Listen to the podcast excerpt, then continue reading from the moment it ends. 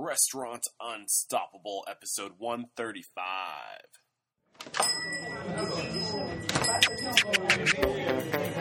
Are you ready for it factors, success stories, failures, and bombs of restaurant industry knowledge? Then, join Eric Cacciatore and today's incredible guest as they share what it takes to become unstoppable. Don't you just wish there was an easier way to count your inventory and send your orders? Well, you are in luck because that system does exist, and it's called Chef Sheet. And you can start using it today by going to w w w dot chef sheet dot com. Get on it. With excitement, allow me to introduce to you today's guest, Chef Paul Callahan. Chef, how are you today? I'm doing I'm doing excellent on this kind of half rainy, half sunny day. Well, it seems like it's getting a little bit better up there, and uh, it's not every day I get to interview somebody who's like less than seven miles away from me, so I actually can experience the same weather you're experiencing. That's kind of exciting. So, Chef, I got to ask, are you feeling unstoppable today? Oh, of course. Uh, yeah. I've been feeling that way for the last uh, twenty years, it feels yes. like. Yes. All right. Let's tackle this interview then. Uh, Chef Callahan earned his experience, or his uh, executive chef title, the good old-fashioned way, with hard work, experience, and by surrounding himself with incredible restaurant professionals. Along his journey, he has worked at some incredible restaurants, and I will do my best to pronounce them correctly. Uh, Celle de la Terre, uh, Les Poirier, Les Poirier, uh, I'm sure I'm destroying these, uh, The Butcher Shop, and Herb Lyceum. Uh, you can go through and correct those. How, how did I do? uh, not, not bad. Uh, Celle de la Terre.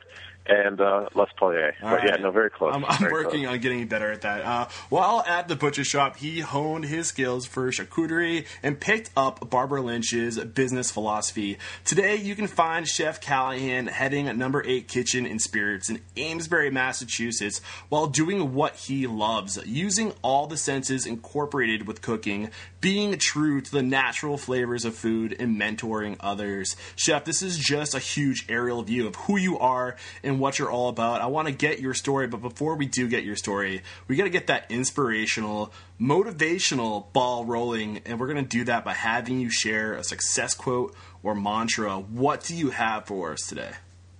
Uh, learn to love to fight. Learn to love to fight. What resonates with you about that quote? Um, the, there's something kind of ever-ending about that. Every day, especially in the restaurant businesses, there's something that will kind of sum it up. It's kind of like uh, something will happen. So you mm-hmm. just got to be able to learn uh, to love um, kind of those spontaneous uh, things you kind of have to deal with all the time. It's never ending. I love uh, it. So it's kind of, yeah, it's kind of a, uh, it's quick, it's very direct. And if you don't, if you can't be able to learn to love just that simple fight, then you won't be able to Uh, kind of, uh, you know, barrel through and um, come out the other side. So I love it. Um, it really re- reminds me. Did I cut you off? No, no, no, not at all. Yeah, it it really reminds me of a quote. Uh, not really a quote, but more of a mantra that, you know, it's not about the the destination in life. It's not about where you're going. It's about how you get there. It's about the journey. And I think, you know, if you got to learn to love the fights, because why, why else are we doing this? Why else are we alive if you don't enjoy that journey? You don't enjoy the fights, and it, it's going to be a battle, right? Like, but you have to learn to love it because it's not going anywhere. So uh, that's a great way to start off this interview. I'm really pumped with that. Thank you for sharing it. Uh, oh, no problem, no problem. So let's talk a little bit more about you, and let me start by asking, you know, when did you know that the industry was going to be more, you know, the hospitality industry was going to be more than just like a summer job for you? Like, when did you know this was going to be your career? Um, that's a great question. Uh, I think my story is kind of, I think it fits the mold of a lot of people, but also kind of different than a lot of people. But um, because my story starts when I was thirteen. Um, I came home. I told my parents I wanted a job. Um, so my dad was like, wow, okay. Um, I have a friend who owns a Lebanese restaurant, and uh, so uh, this is back in the day when you actually could work when you were thirteen. And um, so I washed dishes, and uh, but it was, like again, it wasn't like I said, oh, I want to be a chef. Then I just got into the into the kitchen, um, kind of like what you were saying about summer job, the charisma of just being in the kitchen, kind of the, the um, everyone has to work uh, hand in hand, uh, all these multi-faceted aspects going on. Um, and then it wasn't until probably my early twenties I was still in and out of kitchens. I went to art school, and it wasn't until I was down uh, in Atlanta, I went down there for school, uh, that I had a job in um, a place called Seeger's, and uh, Bloomfield was the, uh, the, the chef, and it was my first kind of real true introduction to kind of fine foods, mm-hmm. high-end, and um, it was interesting because when I was at uh, art school, I was listening to these teachers talk about uh, color theory and uh, spatial relationships and uh, how things go together. And then I was like, you know, subconsciously going to my work and hearing the same mantra mm-hmm. and uh, from from another kind of um, artist, and it was a chef. And um, so I was like totally relating to what he was, uh, he was very verbal about um, what was going on constantly around in the kitchen. So it was easy just to hear.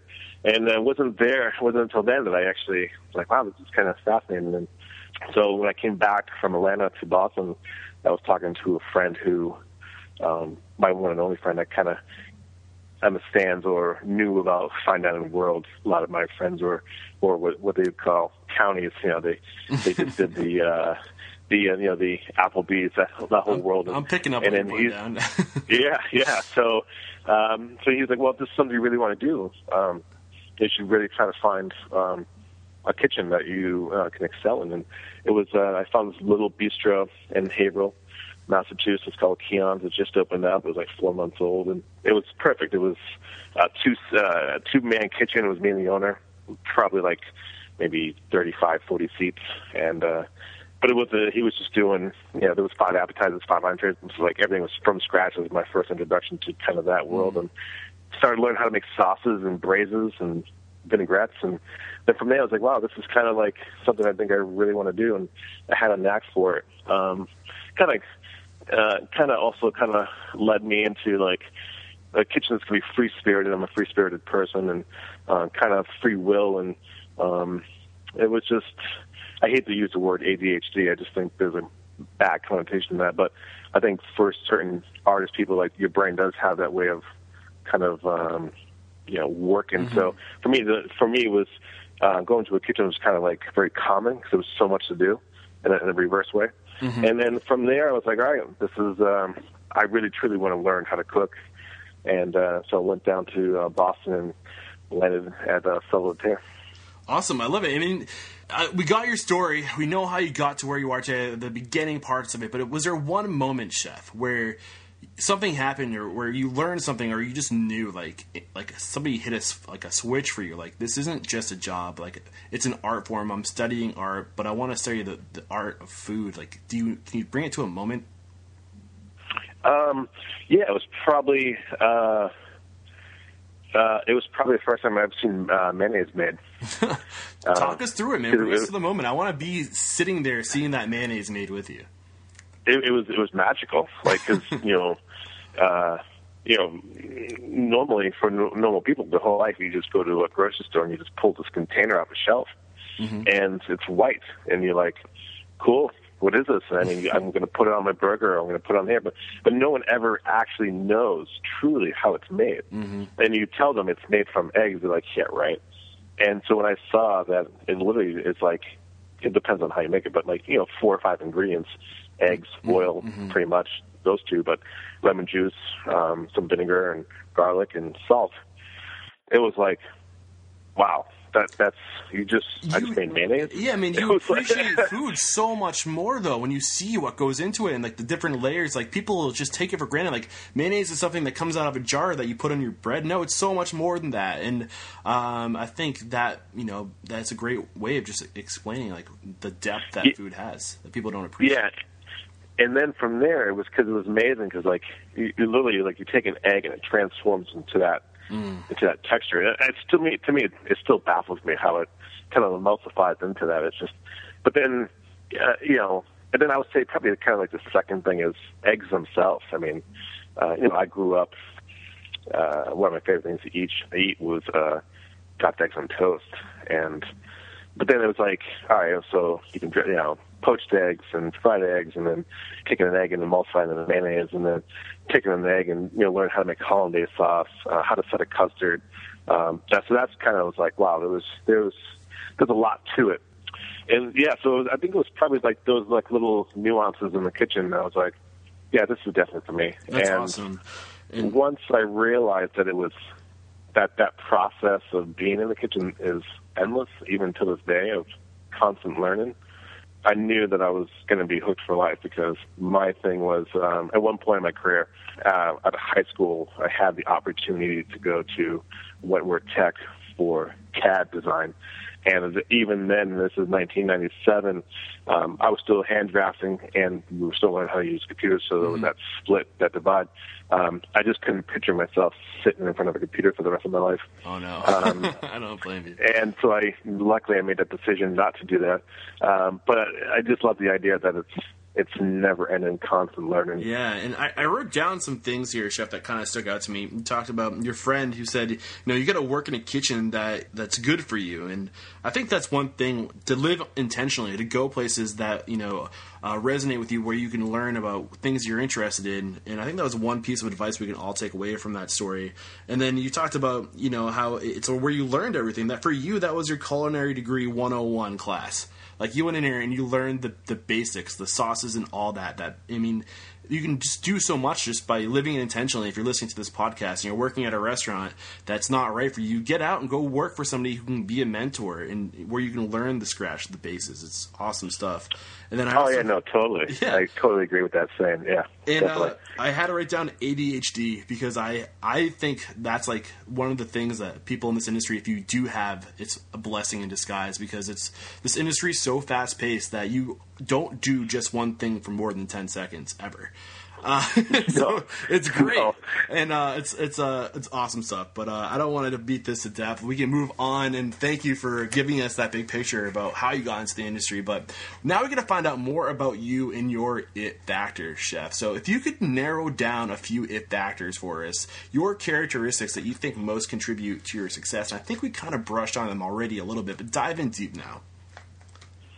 Um, yeah, so for me personally, I think there's a couple. I mean, the creative aspect is, I mean, that's probably floor and foremost, but constant everyday pressure that I kind of put on myself to to be, you know, to excel and make sure everyone, everything goes um, as planned um, for the guests. And that's one thing. So I, I, I truly lived that moment every day. Um, so like another it factor is that I would say for me is the calmness that I can bring to a kitchen. Mm-hmm. Um, I worked for a lot of screaming chefs, and, and I worked for some not screaming chefs. And uh, I I don't know. I think I have a great knack of truly knowing what's going on in my business, in, in the in the kitchen, mm-hmm. at all times, and not letting my staff feel my stress, um, but let them feel that it's going to be okay. I think those then that um, brings the kitchen and the restaurant to a better ground instead of always feeling the stress. Uh, so I, I'm really good at that. I think that's kind of one of my it factors. Um, awesome. Um, yeah, it's hard. I mean, it's, you can't. I just. It's not one of the things that you, you can teach someone. I think absolutely it's, not. No. Yeah, for sure. Yeah, and it's. I, I just finished reading uh, Danny Meyer Sitting at the Table again for the I think the second time, because I want to do an episode dedicated to his philosophies on retainment, employee retainment, treating people. And uh, I had to write this down, Chef, because you said one of your it factors was constant pressure, and then you said your other it factor was calmness. And dis- Danny Meyer's uh, and the Union Square hospitality like business models and philosophies all based off of constant gentle pressure. And I feel like you just basically explained, like, the words he uses is constant gentle pressure. And I think if you substitute the constant calm pressure with your it factors, I mean, you're dead on with that, and it's so valuable. I mean, um, yeah, you have to be constant, and that calmness is so important, because as soon as you start losing your cool and you start tossing out all that negative energy, man, shit's gonna start going self fast. So, oh yeah, yeah, yeah. And stuff. I think, yeah, and I think there's you know there's pros and cons to it too. But yeah, no, I, I think from I think I let my uh, younger guys can have that that those moments. I've had those moments. I think the younger kids need those moments. Um, you know, they need to go into a walk in yeah. and scream, or uh, kind of like, you know, so give you, them five minutes to breathe. And, can you give us one of these chef. moments, though? Can you give us, like, a specific moment? Because that's what we do next, man. You, you gave us your it factors, creativity, constant pressure, calmness. But now take one of these it factors, or a few of them, and apply them to a story, Chef, where these factors really shone through and help you overcome a challenge or help you get to a next level in your career. Oh, man. For me personally, or just, like, in general? Uh, for you personally, or or in general, but try to be specific. Try to bring us to the moment, like that time with the mayonnaise, where you first made your mayonnaise from scratch. I want to get the details.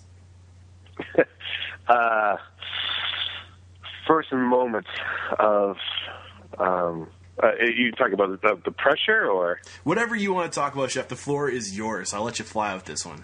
One of my like oh shit moments was I, I served the food writer a really salty dish.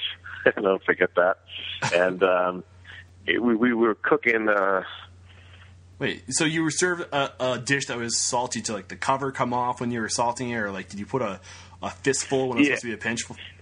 Yeah, we were braising leeks, and um, we had to add salt to it. And then the guy before me um, worked my station, and he did a couple batches and prepped it out. And I came in that night, and I had to uh, – it was part of a gnocchi dish. And I didn't realize how salty the leeks were, but um, so chef's yelling at me, as you know, had you try it? Did you taste the dish? And I said, yeah, it's all set, which I really didn't. Whoops. And um, so then it went out salty, and he came back and uh, said to pull me aside, and that was kind of like the moment of like, oh man, that, that just really happened. Like, that was yeah, nice. It was like a, just like a food writer, and. Uh, So I was like, it was just one of those things. I was, you know, I just had to lose. I lost my cool, or, you know, I was like, oh shit, and that really happened. And I was like, oh my god, I, couldn't, I just couldn't believe that. Uh, just that happened to a, you know, a food writer. And um, so this was a so food, just, this was a food editor or a, a, a food um, critic that this food went out to. Yeah, yeah. Oh yeah. Wow, so, that, that brings a whole yeah. new level to the injury. Okay, go. Yeah, and. Um, I just remember, like, for me personally, I was just gonna, I was gonna, that was like my, I was gonna get fired type of moment, and, and just the way that the chef talked to me, um, I think it was kind of like one of those, like, okay, I mean, I think uh, he just handled it so brilliantly that um, ever since, the, like, situations like that come up or are gonna come up, uh, I kind of just resort to that moment mm-hmm. of being in that, in that, in that space, in that situation. And um, kind of being able to reflect on it going forward. So, so um, Chef, it helped me. Which and, one of your it factors would you say it was? The constant pressure, the calmness. Uh, you know, what really helped you learn from that uh, that little bit of a mess up there? Um, I think it was um, the calmness. I, th- I think it was his calmness. Mm-hmm. Um, I think it was for me. Gonna, I, I was thinking the worst, and. Um, And it, it didn't have to go that way. So, um, like I said, and those situations arise all the time now. So, not just that, like, food gets served to a food writer, but, um, you know, changes the menu and ordering food and having half the produce come in not right. Mm-hmm. And then, you know, what yeah. do you do in those situations? You can't do anything uh, about it, and getting upset and pissed off is only going to send you in the wrong direction. So, dead on, man. I totally. Uh, and picking up what you're putting down. Awesome stuff. Yeah. So, typically, this is where I have you share a moment where you fall on your ass hard. I feel like you kind of just gave us a failure story, but um, that was like a fall on the knee. I want you to give me a full-on, like, hard fall on your ass story where, like, you just messed up bad. And most importantly, though, I want you to tell me what you took away from this failure. Um... Well, I mean, I think it was kind of a, I mean, it was collective. I mean, I don't think it was necessarily, necessarily me, but I was running a catering company, and we were doing this seventieth surprise birthday to this guy, and um, we were down in Faneuil Hall area, and uh, they had a lot of cobblestones in that area on the ground. Mm-hmm. And um, so the uh, our pastry chef at the uh, commissary, I made this gorgeous cake. It's, it's It took him like, I don't know, like a solid week to do this cake, and um, so we were pulling it off the truck, and uh, and I just remember it was like one of those things, like you can't, you know, can't drop a cake. Mm. Totally can't drop a cake. And this lady's uh, husband um, was, uh, you know, t- turned seventy, and she was calling like every day, just reinforcing that, you know, this cake was so important.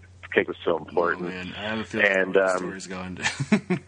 So we uh, took it off the uh, truck, and it was a beautiful sunny day. It was like summer just happened, and um, so I put it. Um, we had like uh, kind of like a little dolly cart, and um, and it was packed with all the stuff. And then on top, um, I put the cake, and I knew I shouldn't have put the cake there, but I put the cake there, and uh, so I went proceed to get stuff from the back of the truck. So now I'm kind of like in a small, like little U-Haul box truck, and I'm looking out. You know, it's kind of dark around me, but the, I could see through the end of the truck. It's sunny, and it's like middle of summer, kind of. And there's hundreds of people walking around because you have the aquarium there, mm-hmm. and it's on the waterfront. And and I rem- I just remember the the one of the servers went to pull the dolly cart, mm-hmm. and. um And it was like slow motion, and it got no. stuck. The wheel got stuck in the uh, cobblestone, and uh, and everyone they had seriously a hundred people. It was like slow motion. They're all looking at the cake. Oh my god! And I feel the, your pain. The dolly right cart,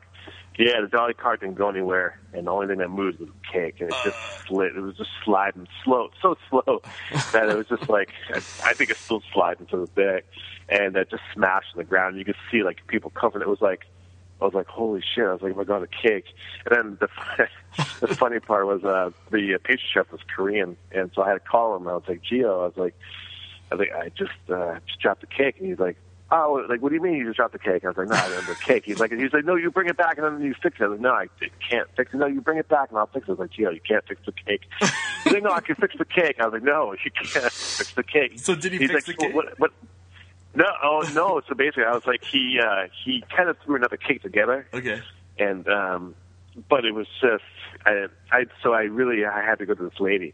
Oh man. And uh, and I I had to tell her that I dropped the cake, and uh, and oh. just her face was just um, I got I got read the riot act from her.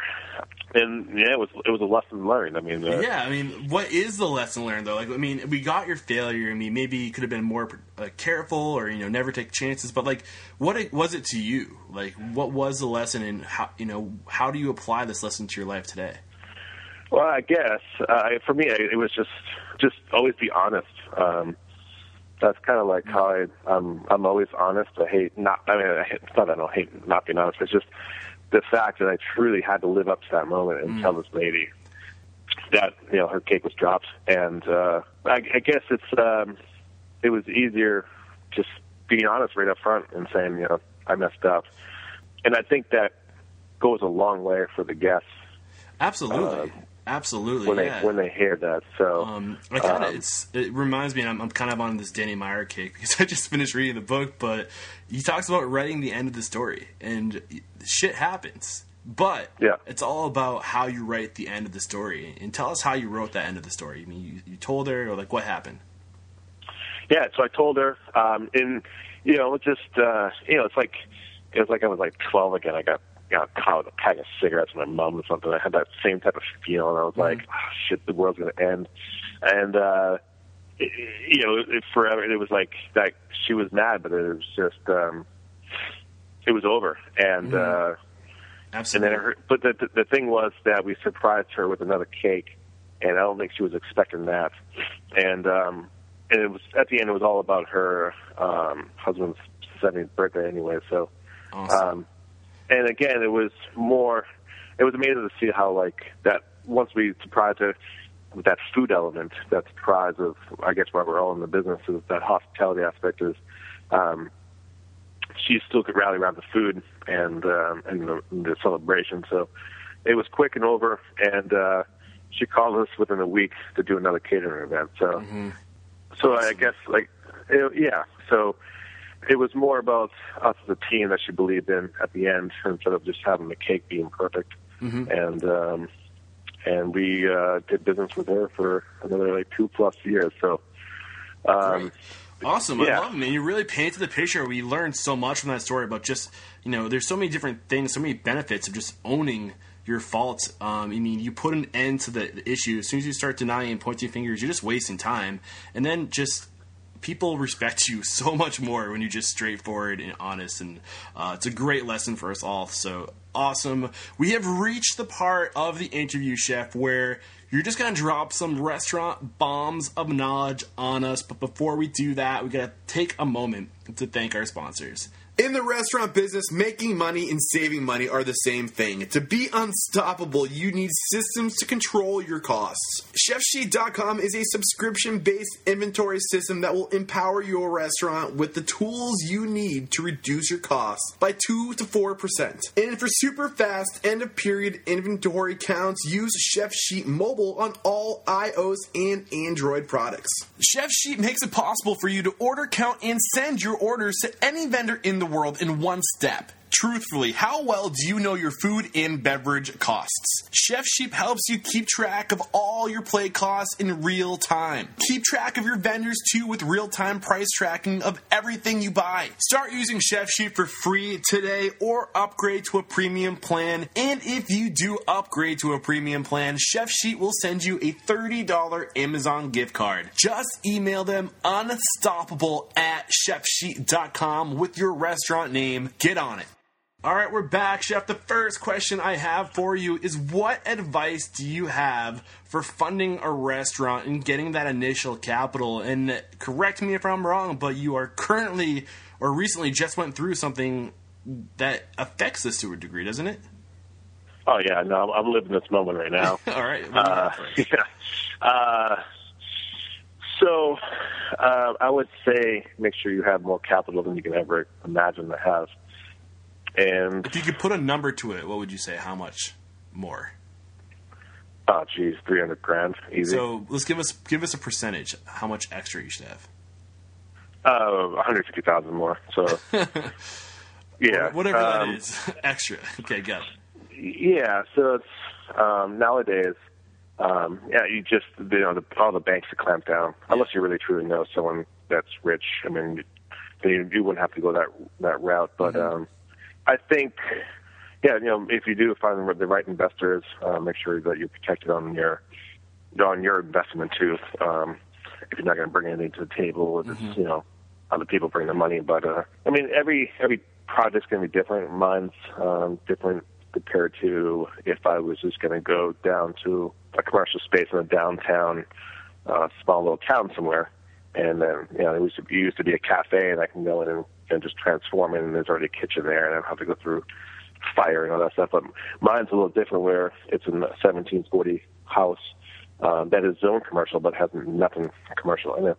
And that literally every single square inch has to be brought up to code. Mm-hmm. Um, so there's you know a lot more money there. But the benefit for me is that I, as a chef, I think uh, kind of the end all be all as a chef is. Uh, You know, that true idea of knowing where the food comes from. So I, I want to live by that mantra, and um, so I'm trying to get there. So my so what I'm trying to do is create a one hundred percent real, sustainable, farm-to-table restaurant. Um, so that's for me. So so I put myself in the situation, and uh, that would be a little bit easier for the package that I'm bringing to a bank situation. Yeah. And, and one thing and, I want to point out about that, what you're doing, you're doing you. Like, you are doing... Like, you are reincarnating. If you could reincarnate a, a, a restaurant that is you, that is what you're doing. And I think that's really important to, to point out, because when you're, when you're trying to create, people call them concepts, but I don't like that. I mean, I like the idea that you're doing what you love. You're, you're re, you know, in a... I guess manifesting like your passion, you know? Um, you're ten times easier to sell yourself to somebody um, and what you're trying to do. And if, if you're truly passionate about it and it's... It's who you are, like, it's just going to come through, and you'll be able to find people who, who are investing in you, but not necessarily your concept, but who you are and what you're trying to do. So, sorry. Yeah, no, I, I, totally. And I think that will come out more on the back end mm-hmm. of once this goes through and everything's, you know, up and going. Um, yeah, because I, I've gotten so much, you know, verbal support from the idea and concept. Um Because the restaurant itself is also going to be an education center for kids. It's mm. going to have a uh, farming component. It's going to have a C S A component. Um, so it's going to be, you know, how does a small family farm survive? I'm kind of reinventing that idea.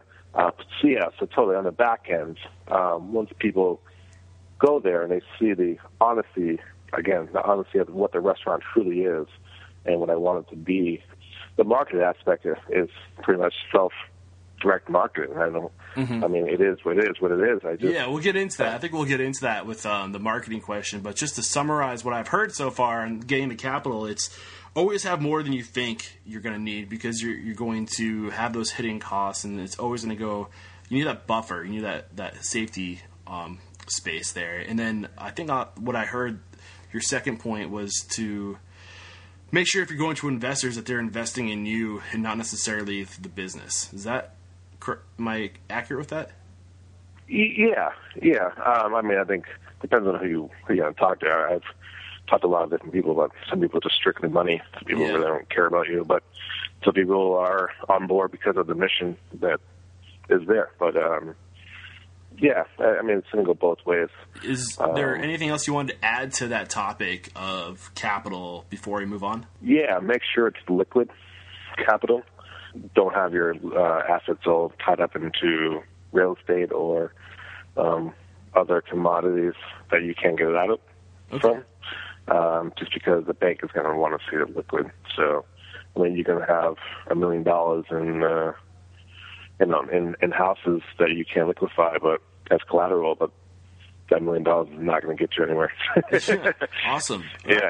Yeah. Good advice. So, so the, the next question I have for you, Chef, is what is your advice for hiring good people?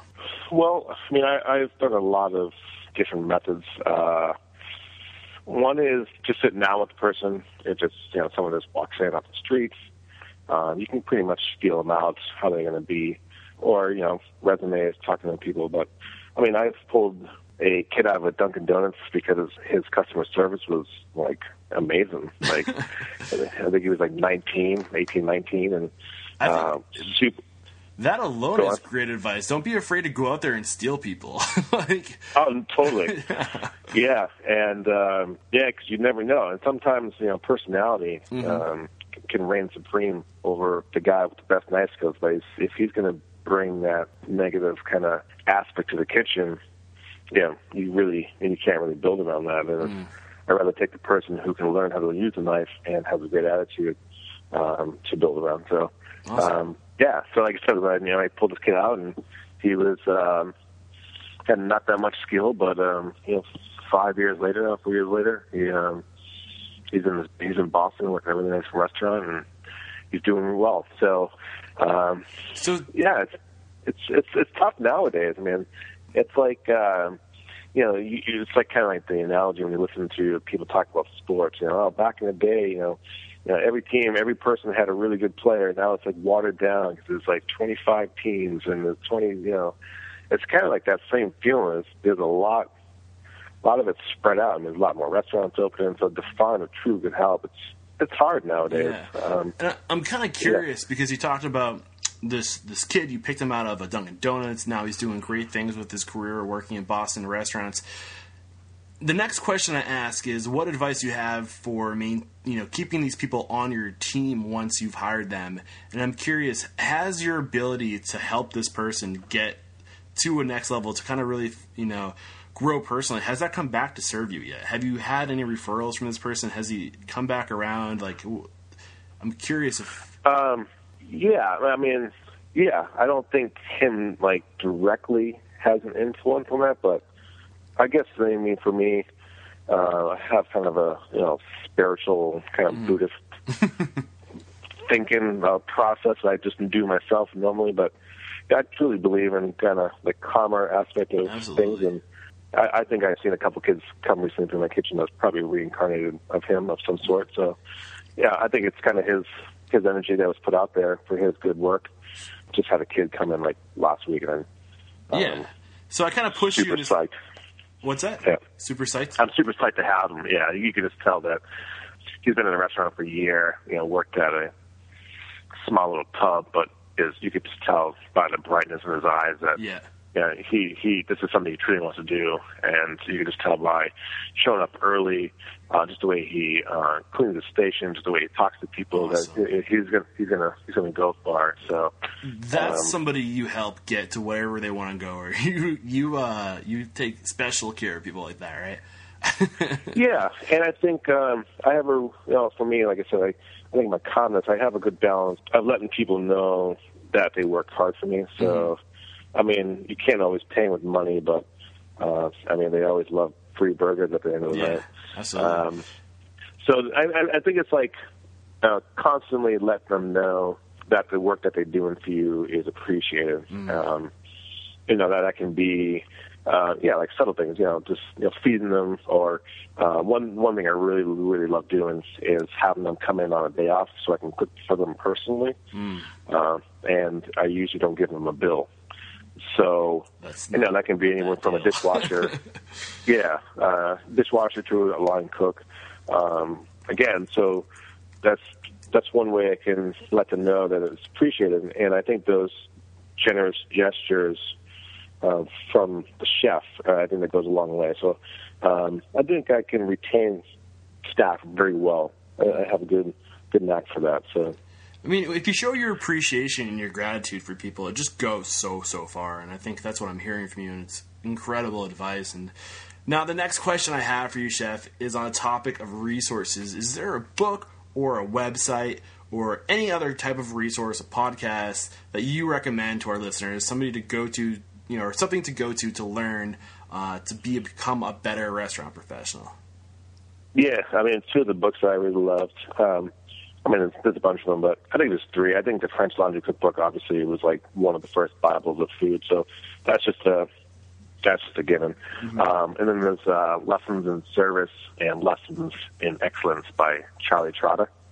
Um, that will just truly just blow you away of what it is in a hospitality business, what your role is, and just the way he spells it out, and, and what to look for, and how to be creative in that regard. And to be hospitable, I mean, it's they're just excellent, excellent reads. I mean, you can just open up any chapter and read it, and you just be like, yeah, that's so right on perfect. That's, so those two books definitely kind of got me into the direction of a better way of thinking, a better way of treating staff, a better way of treating my guests, a better way of treating my vendors. So those two books I totally recommend. So can you, can um, you pick one of these books, uh, either The French Laundry or Charlie Trotter's book, and uh, pick like one lesson that just really has resonated with you, and with one reason, if no other reason, to pick up this book and read it? Yeah, so one lesson is um, not to let, what's that word I'm looking for, doubt uh, creep into a you know, decision-making process. Mm-hmm. More or less, stick to your guns, do it now. Don't think about it, and because once you let other forces come into that, it's it, weeks is gone, and next you know, it's you're not in the position of strength; you're kind of in a position of weakness. No, um, are those uh, Charlie Trotter's words, or is that um, the yeah, okay, yeah, more Charlie Trotter's. Um, just like there's a there's a section there of how he wanted he needed a new kitchen, mm-hmm. and he wanted a new kitchen. So you know, some of the investors, well, we're going to do this and that. And, you know, we should start small. And he pretty much just closed the restaurant down and had it done in like a week. Awesome. That was it. All right, great. I'll have, the, I'll have the links yeah. to those books in the show notes. Uh, just check out Paul Callahan. You'll find them right there. Restaurant Unstoppable slash Paul Callahan.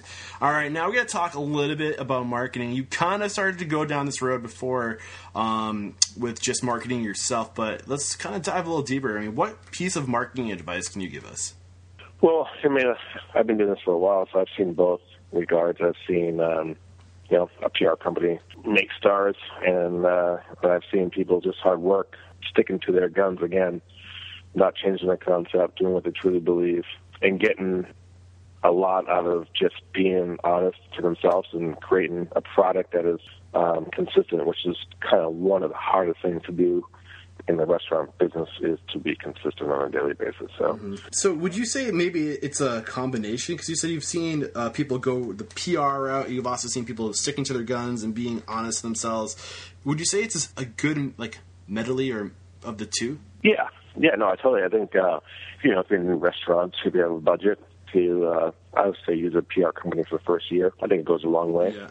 what's the most, you know, uh, I guess, the, the biggest impact in consistency? Oh, it's just, uh, you mean to be consistent in the restaurant? Yeah. Uh, just I think you, you have more returning guests. I just know for for me, I mean, there's a place I get a sandwich. It's not the best place, but I've been going there, I don't know, sixteen years later. I've never not had a, uh, a bad sandwich. So uh, I just think that... Just that tool. I just think it goes a long way.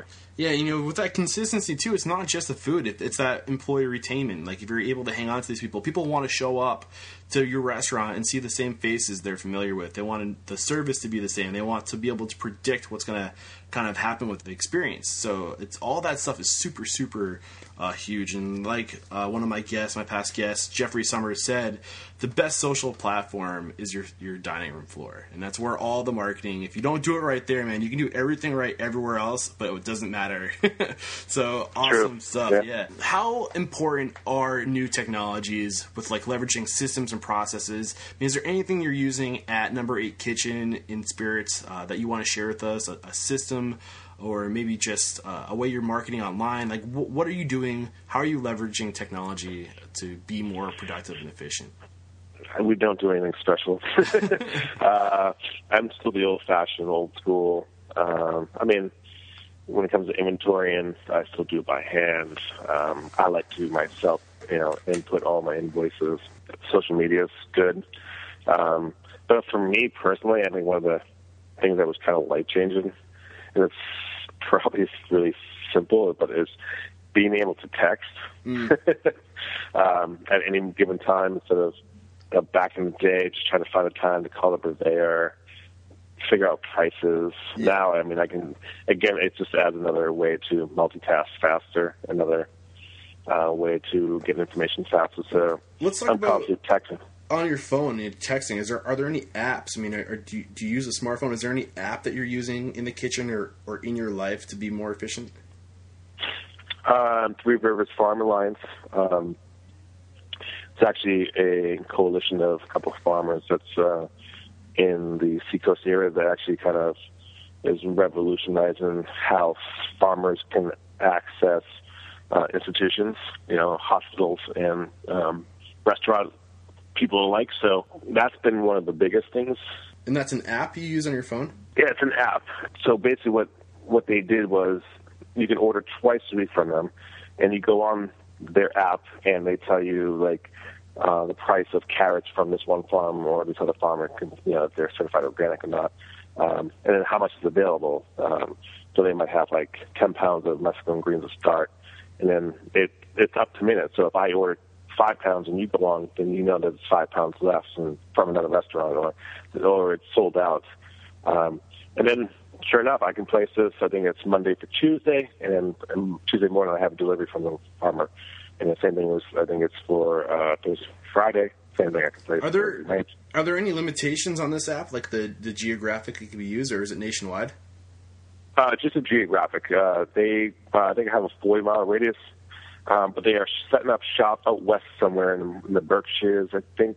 All right, interesting. Or, no, no, no, no, by Nashua. I think it's out by Nashua, where they can go out to the Berkshires, um, because it's uh, it's gotten they gotten so big from it that they're uh, more farmers are, are joining the coalition to make more products available. Um, now it's, um, I have a friend who does farm to school. He's a school culinary director for a high school. So he uses the program to get fresh produce from the farm to uh, his school. I know of a, um, I know that I did a talk with them that they're trying to get uh, the hospital in Exeter to order from them.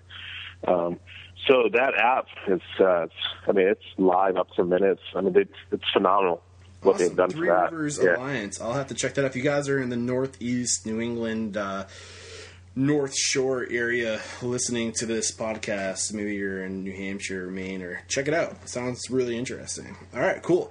Um, The next question I have for you is uh, your best industry advice. I mean, if you could go back in time, Chef Callahan, to maybe when you were just getting your first job working at, was it Keon or Keon's Kitchen? Yeah.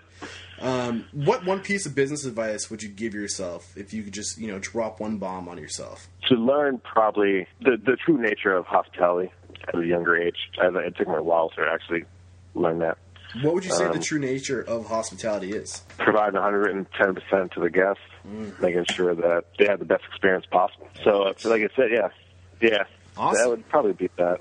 Probably Great. be that. Totally, man. Yeah. Uh, uh, yeah, absolutely. Great stuff. At the end of the day, it's all about those experiences, warmth, just bringing people together uh, and just, you know, inconveniencing yourself as much as possible for the convenience of others. I love it. All right, man. So those are all the questions I had for you. Uh, what is one question you think I could have asked that would have added more value to this interview? Uh, so one question would be, um, you know, where do you see the culinary landscape going in the years to come? Is fine dining dead?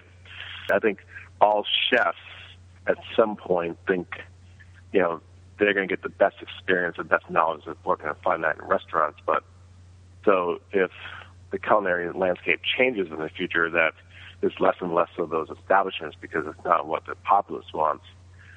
So how does one chef then get that knowledge that they think that they're going to get? Where where is that knowledge going to be landed? Yeah. So where, where, where what's the culinary uh, landscape? Is it? You know, everyone, you know, big movement now is farm to table, but yeah, yeah. So, you know, what, just what, what people see the future of food going, where, where, where's it going, where's it landing, and, you know. Awesome. Yeah, that's a good question. Yeah. Great stuff.